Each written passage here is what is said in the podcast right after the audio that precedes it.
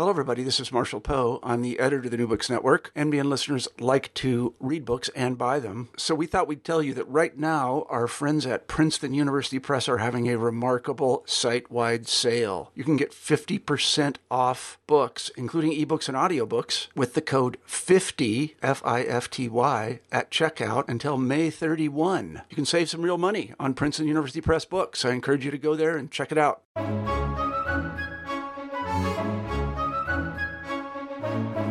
Hello everyone, and welcome back to New Books in Christian Studies, a channel on the New Books Network podcast. I am your host, Crawford Gribbon, and today my guest is Tricia Colleen Bruce. Tricia is an affiliate of the University of Notre Dame Centre for the Study of Religion and Society, and we're going to be talking to Tricia today about her new book, Parish and Place, Making Room for Diversity in the American Catholic Church, recently published by Oxford University Press. Tricia, congratulations on the book, and welcome to the show. Thank you so much. Great to be in the conversation. Appreciate it. Well, we appreciate your time coming to talk to us today. Before we begin, could you tell us a little bit about yourself? Yeah, sure. So I am a sociologist uh, of religion and, and someone who specializes especially in, in looking at the Catholic Church, although I've done a variety of other projects as well. But I'm uh, I have the Notre Dame affiliation, but I actually reside in Knoxville, Tennessee. So I live in the, the southern part of the U S. Uh, I grew up in San Antonio, Texas. Um, I was a, a the daughter of a military father. And so we actually moved around a bunch, lived in, in Germany for a little while, West Germany at the time uh, when I was young, and have moved around a bunch in the States, uh, but have been here in East Tennessee for about ten years uh, and have a couple kiddos now, uh, age ages nine and seven. So they, they keep things entertaining as well. Good. Well, it sounds busy. Uh, I mean, reading this book sounds makes you sound incredibly busy as well. You've done a huge amount of travel, even to map the congregations and parishes that you describe uh, within this project. But can you tell us, before we begin to talk about Parish and Place, Making Room for Diversity in the American Catholic Church, how does this book relate to your previous research on American Catholicism? Yeah, sure. So when I first uh, began my, really my dissertation research is where a lot of my um, Catholic specific work uh, came. You know, I, I had done a, a master's project um, that was uh, on Catholic Charities, Immigration and Refugee Services. But at the time when I was living in uh, Santa Barbara, California, getting my doctorate from the University of California, Santa Barbara, um, it was right around the time actually when the, the crisis of, of abuse in the church at that time uh, really hit in a, uh, a big and, and um, painful way, of course, for many uh, Catholics and others, these realizations around early twenty, uh, two thousand two.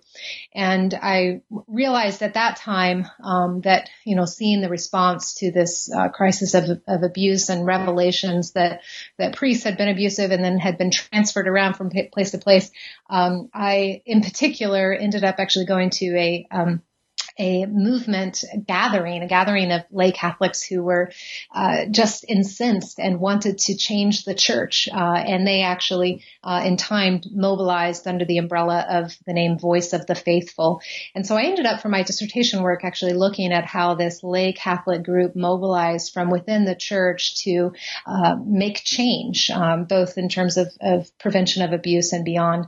Um, and I found through that work, you know, the Catholicism is such a fascinating Fascinating um, window into so many different arenas of social life, whether it has to do with how people work in groups, um, what we look like when we organize, um, you know, lines of, of uh, race or uh, gender or migrant status, you know, all of these things kind of intersect in uh, in, in people's religious identities and the way that they uh, live out that religion. And so for me, Catholicism has been a Um, an avenue into really many of the core questions about social life.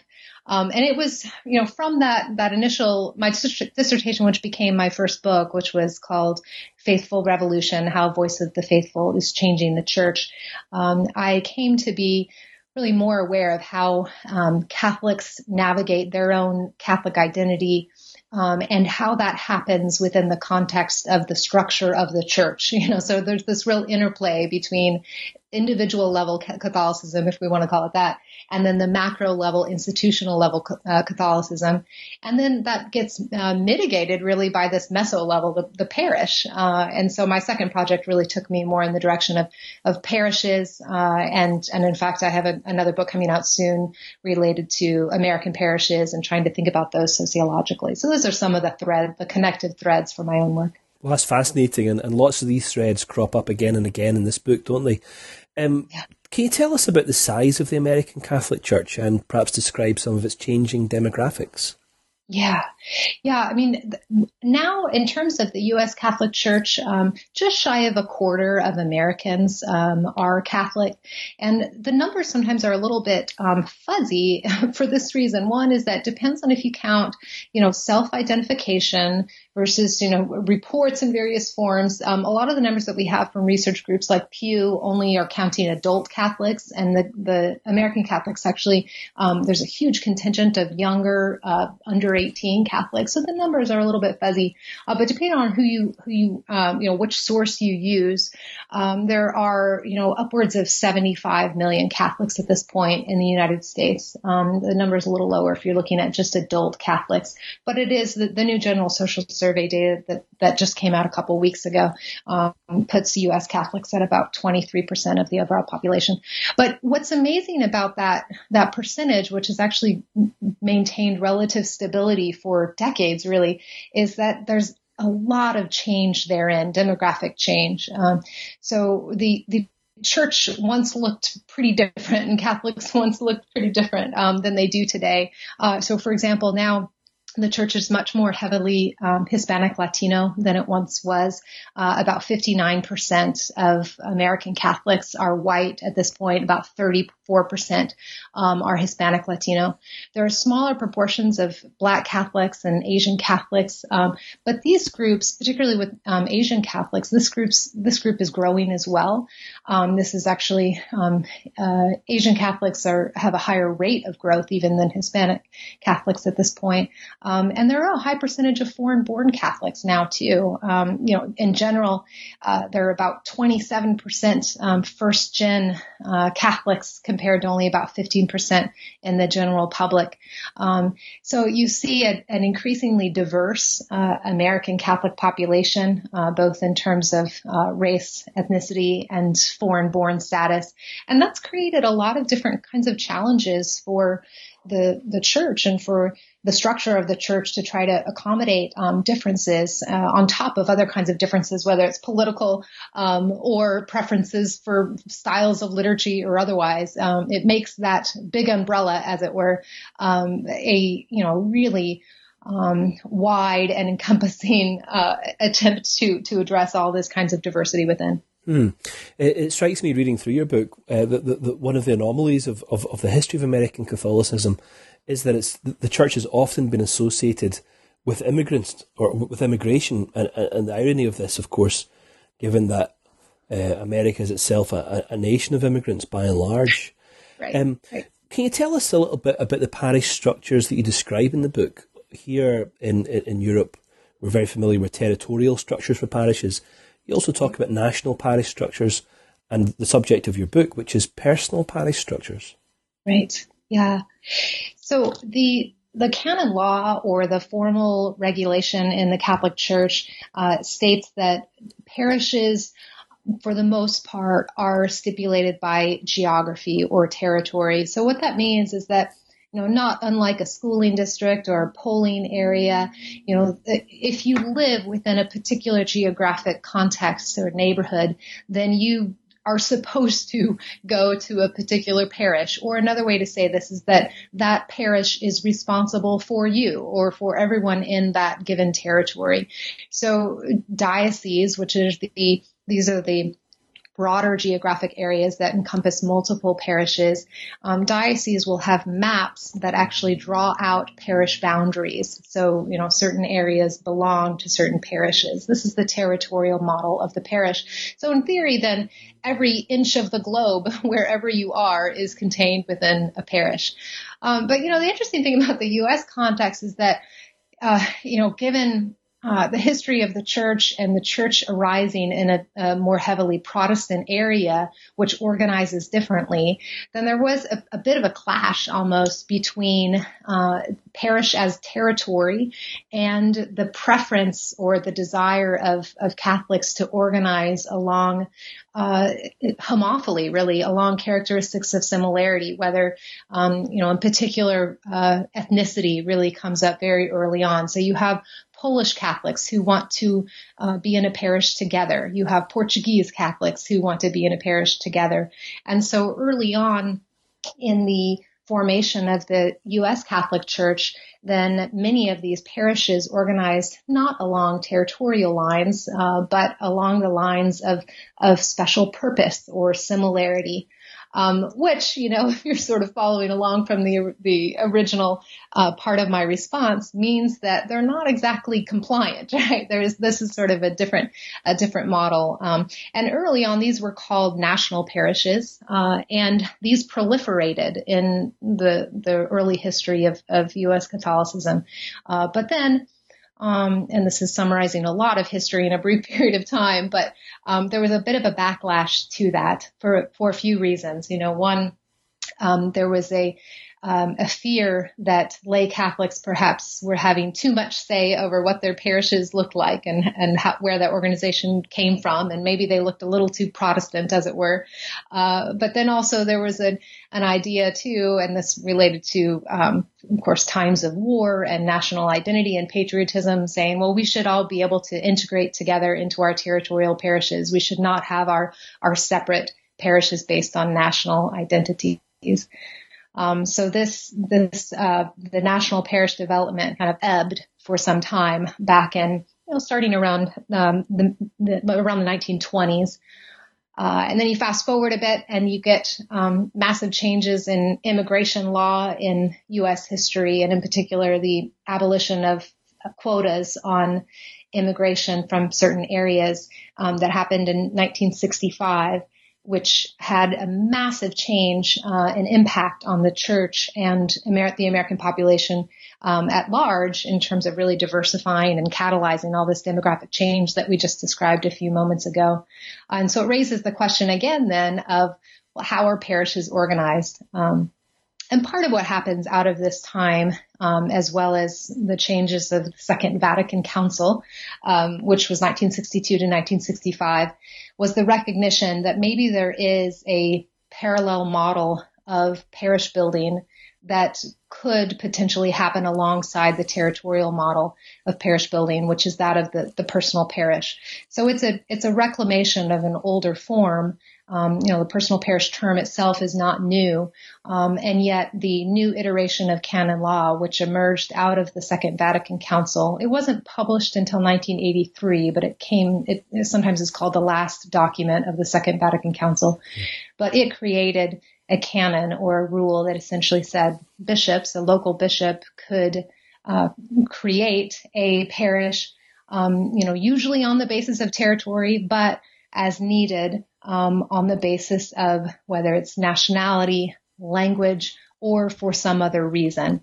And so since that time, you've had bishops then, uh, in some cases, very creatively using personal parishes um, that don't have territorial boundaries, that draw from anywhere in the diocese, to create these specialized pockets of um, of meaning and of community for local Catholics that aren't just based on geography. Hmm. So you've you've described there some of the varieties of personal parish that exist today: racial slash ethnic, um, political, people interested in social mission, um, differences in liturgical style. Your book describes very effectively uh, Anglican use, Catholics, as well as traditional Latin Mass, personal parishes. Could you talk us through these different varieties of personal parish? So, like the older model of the national parish, um, the most common new version or newly established personal parish is also based on uh, race or ethnicity. Uh, so there are a number of personal parishes today that um, cater to niche populations of Catholics uh, because they they might have, you know, particular needs and, and shared experiences that come from their shared ethnicity. Uh, so one of the more common forms of personal parishes today um, is uh, one that serves Asian Catholics. However, there are no quote unquote Asian personal parishes. All of those are ethnic specific. So there are Korean personal parishes, there are Vietnamese personal parishes. Um, and these are personal parishes that then uh, are able to foster a particular kind of community for uh, for people who share a, a language and experience, perhaps um, migration history or, or shared concerns on a variety of fronts. Um, there are other parishes also that are Uh, that cater to particular populations based on race or ethnicity. Um, there are some pan-Hispanic uh, personal parishes, so this was this is more racially designated than ethnically designated. Uh, so parishes that that um, try to meet the needs of a, a Hispanic community in an area, oftentimes when that um, community is small relative to the broader Catholic population. So maybe they're not dispersed among lots of territorial parishes, but instead they have one or a handful of, of personal parishes. Um, so the largest chunk, as it were, of personal parishes uh, continue to serve Catholics on the basis of ethnicity or race.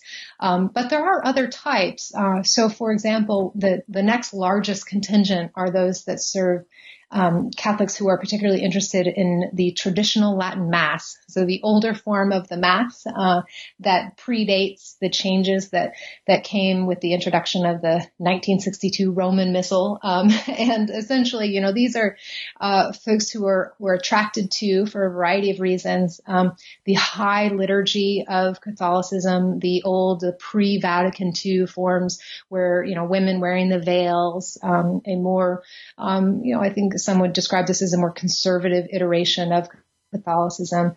Uh, and there's an order of priests who is especially uh, committed to serving and starting personal parishes that are devoted to the traditional Latin Mass.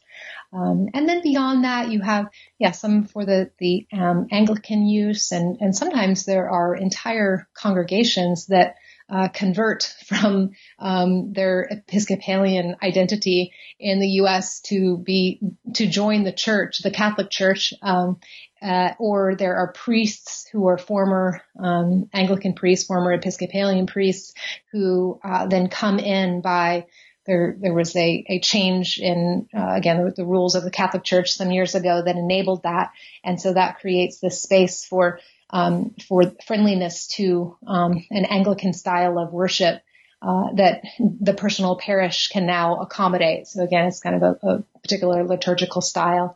Um, and then it goes on from there. You know, you have, have personal parishes that um, there's even a personal parish for young Catholic musicians. There's a personal parish devoted to uh, social mission to downtown or for social justice.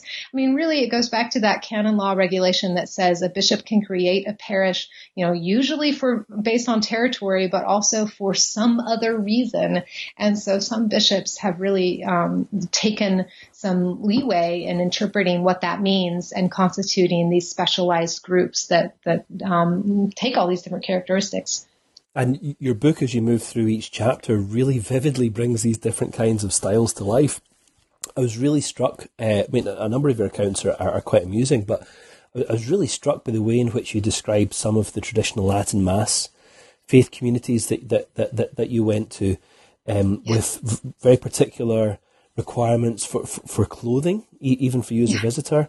Uh, but, but also you, you, you noticed whenever you visited uh, those personal parishes, how often they were dominated by large numbers of children. Right. Uh, it's, it's often not at all the, the vision of conservatism that, that, that we see, is it, in, in the media? Can you tell us a little bit more about these traditional Latin Mass personal parishes? Yeah. What's amazing about traditional Latin Mass personal parishes is that, you know, I think even among Catholics, the perception is that, oh, these are the people who lived through Vatican Two back in the early sixties, but didn't really like the changes, or maybe they just have a fondness for what the, the church they experienced in their youth. And so they want to go back. So you almost expect, well, it's going to be a bunch of older people, right? Old, older Catholics.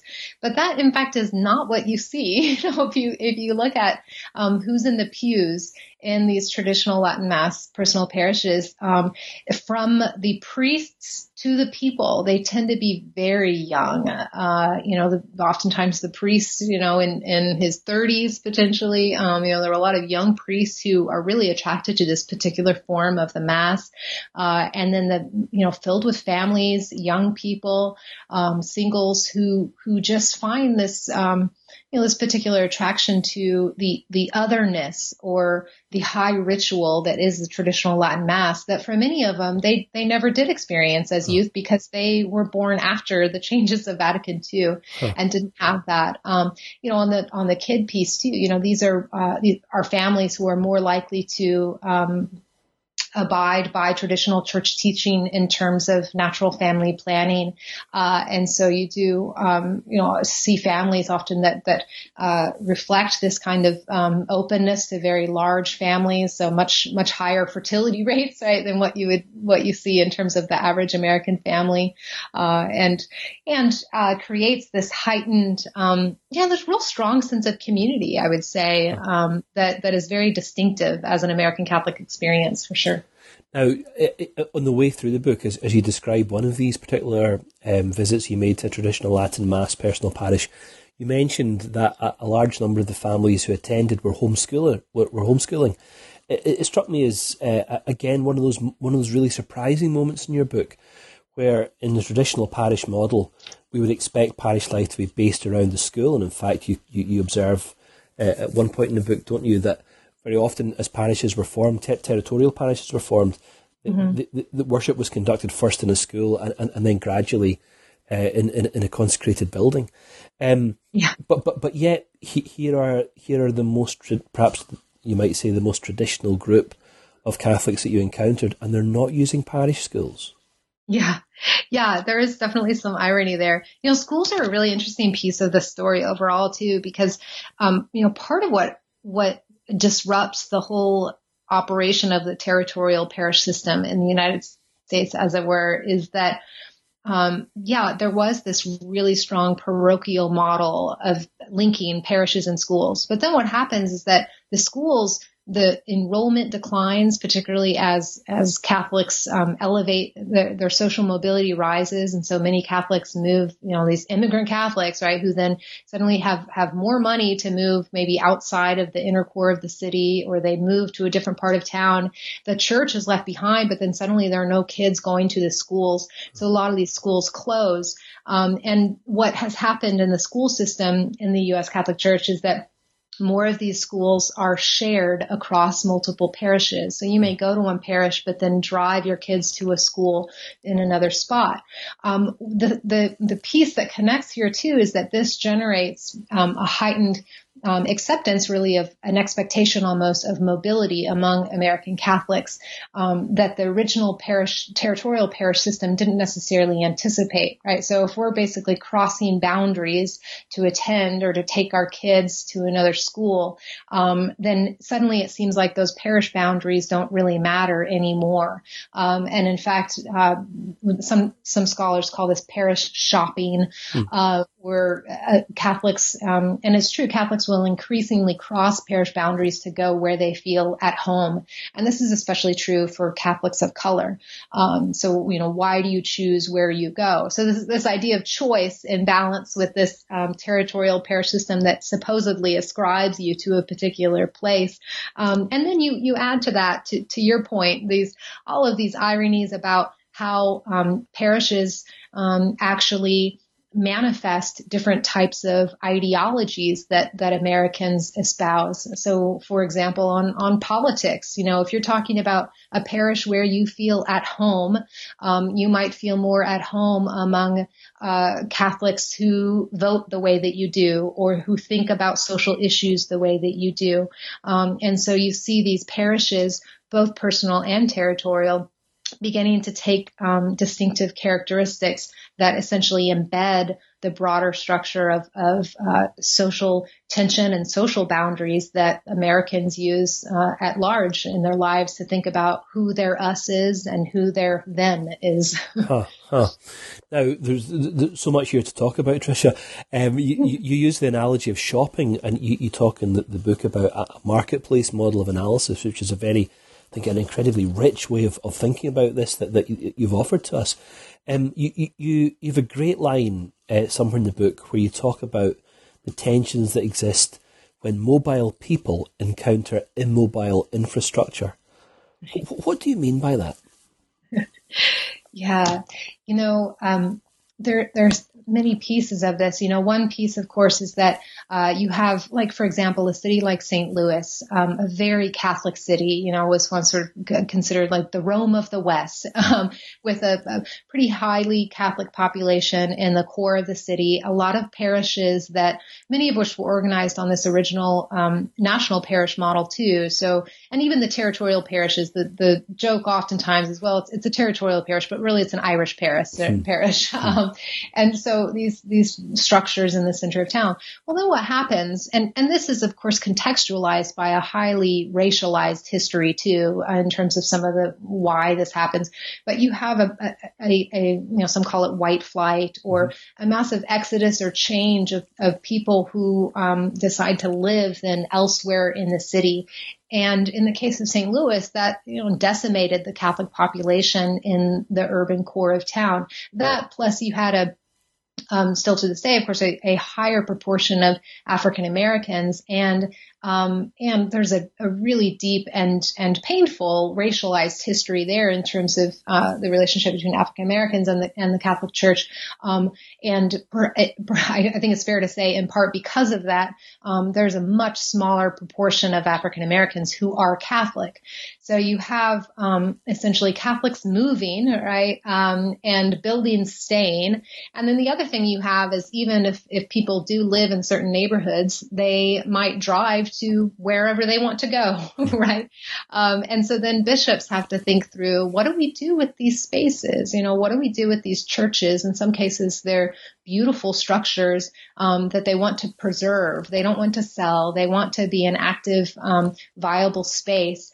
So they, they might look to that and say, you know, what we can do, even though the territory does not justify having another territorial parish, it doesn't make sense because the population isn't big enough.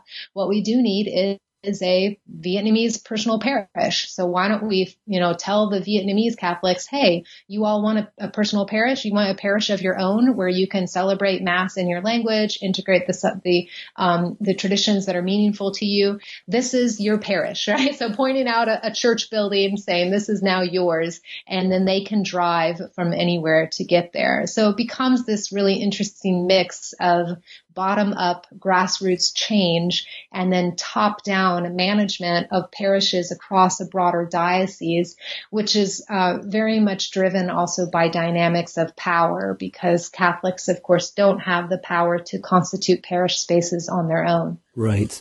Now, you, you, your subtitle of your book, Parish and Place, is Making Room for Diversity in the American Catholic Church. Uh, how much diversity does this system actually allow for? You describe the personal parish structure as representing edge churches, a really wonderful way of expressing the concepts that you're describing, edge churches. How edgy are they ever going to be?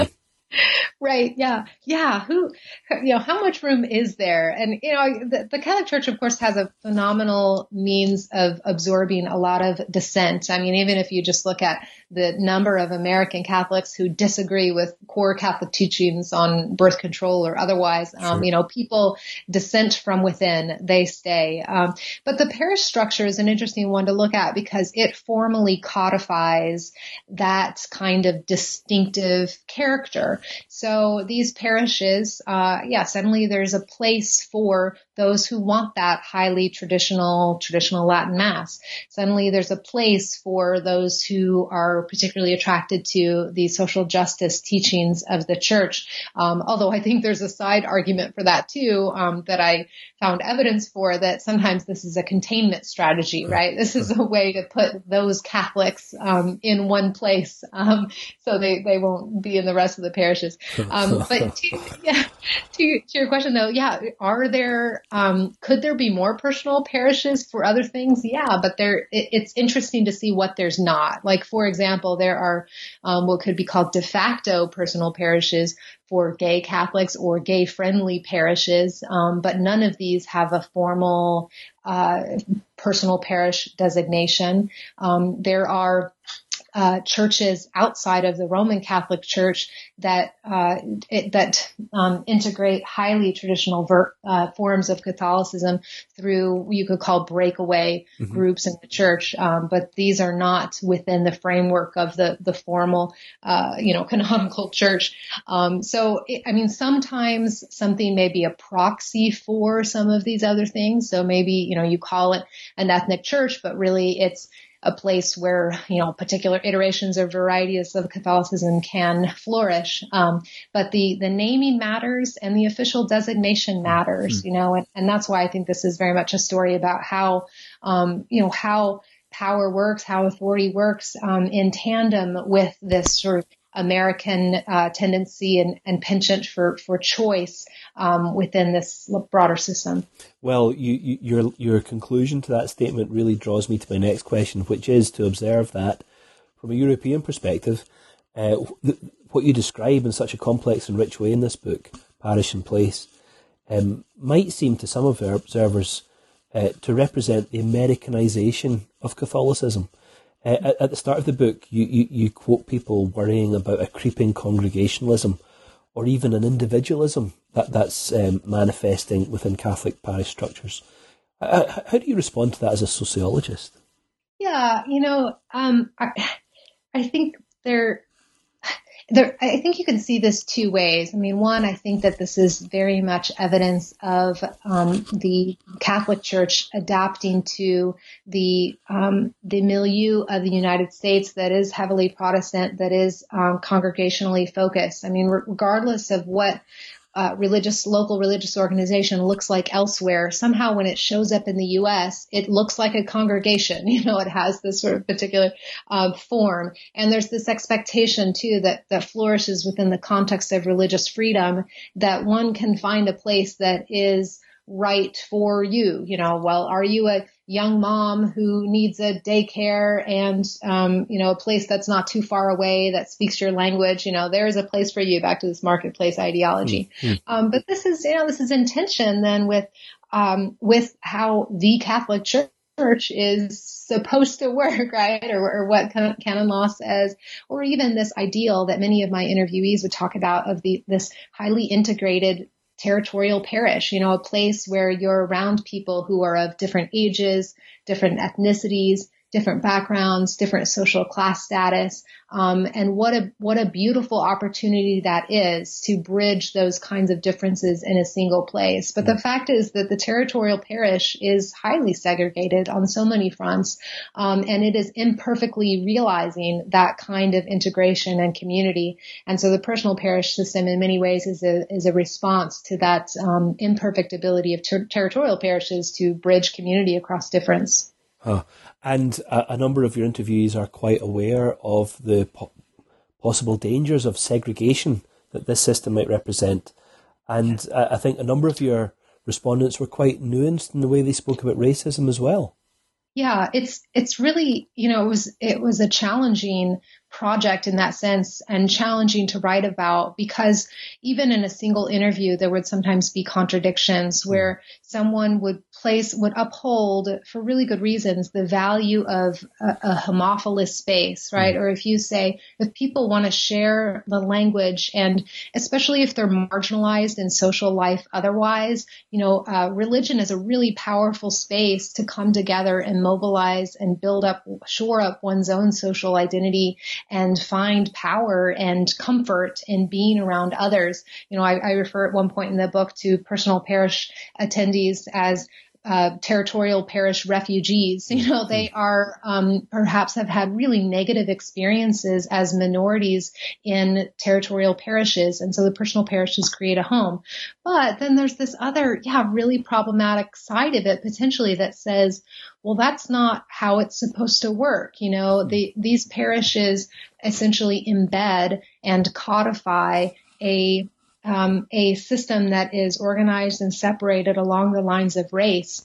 I mean, I comment on there's different histories that matter here too, but even in the case of the um, of African Americans, um, you know, there are are a much smaller number of African American or Black um, Americans serving personal parishes, in part because it conjures this very negative and painful history mm. of exclusion. Mm-hmm. Um, I mean, the, the Black Church did not was not an outgrowth of the national parish model. You know, the Black Church was an outgrowth of segregation and exclusion, and Black Catholics being told, "You don't belong here. You huh. cannot go to our parish." Yeah. And so to have a system today that for some may feel really great and like home and welcome can be at the same time this this painful reminder of, no, you're not welcome in the territorial parish. Huh. It's that kind of nuance and complexity I think makes your book so brilliant as an, explana- an explanation uh, of this phenomenon.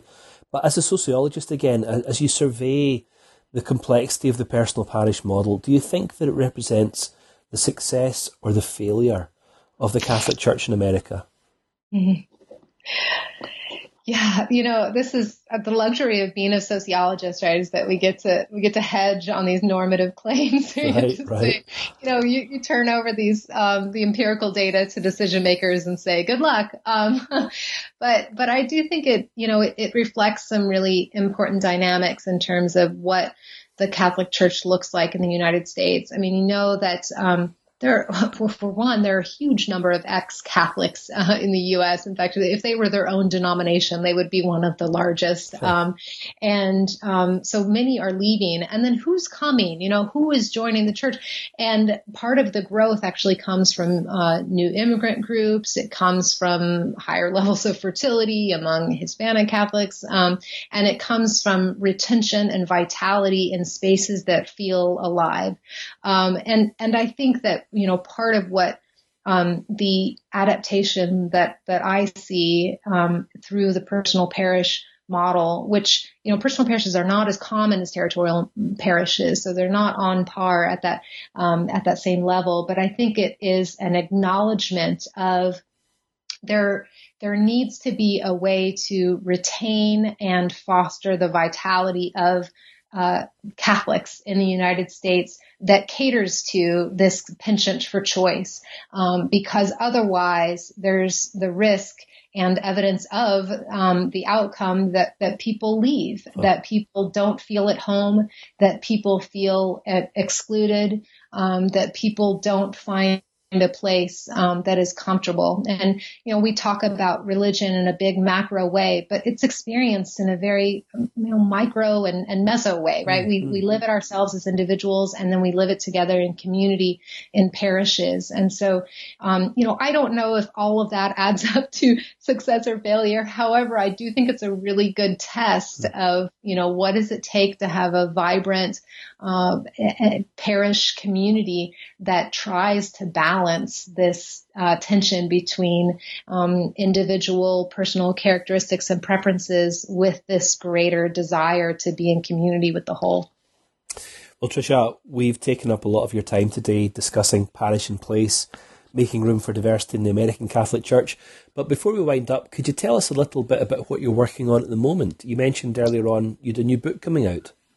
Yes, I have a book coming out soon uh, that I've co-edited with a couple colleagues, Gary Adler and Brian Starks, called American Parishes Remaking Local Catholicism. That's coming out with Fordham University Press uh, in a couple months. Uh, and then I'm I'm working on a, another project that looks at Uh, what happens to churches, the actual buildings, um, once they are no longer used for worship purposes. Mm. Uh, and so the, the thread here is, you know, really a lot of my work is looking at the at containers of religion, right? Looking at looking at parishes, looking at churches, um, and then thinking through, in the case of churches, what does that mean for this kinds of these kinds of transition that we're seeing uh, both in the U S and, and globally. So keep an eye out for that. My website is uh, w w w dot tricia bruce dot com, T R I C I A Bruce dot com, and I, I try to keep updates on there so that people know what, what's coming out. Well, that sounds fantastic. I uh, look forward to seeing that when it does appear. In the meantime, thanks for writing this book, Parish and Place, Making Room for Diversity in the American Catholic Church, just published by Oxford University Press, and thanks for coming on to the show to talk about it. Thanks for your time and take care. Thank you so much. And thanks to everyone else for listening today. I'll see you next time on New Books and Christian Studies, a channel on the New Books Network podcast.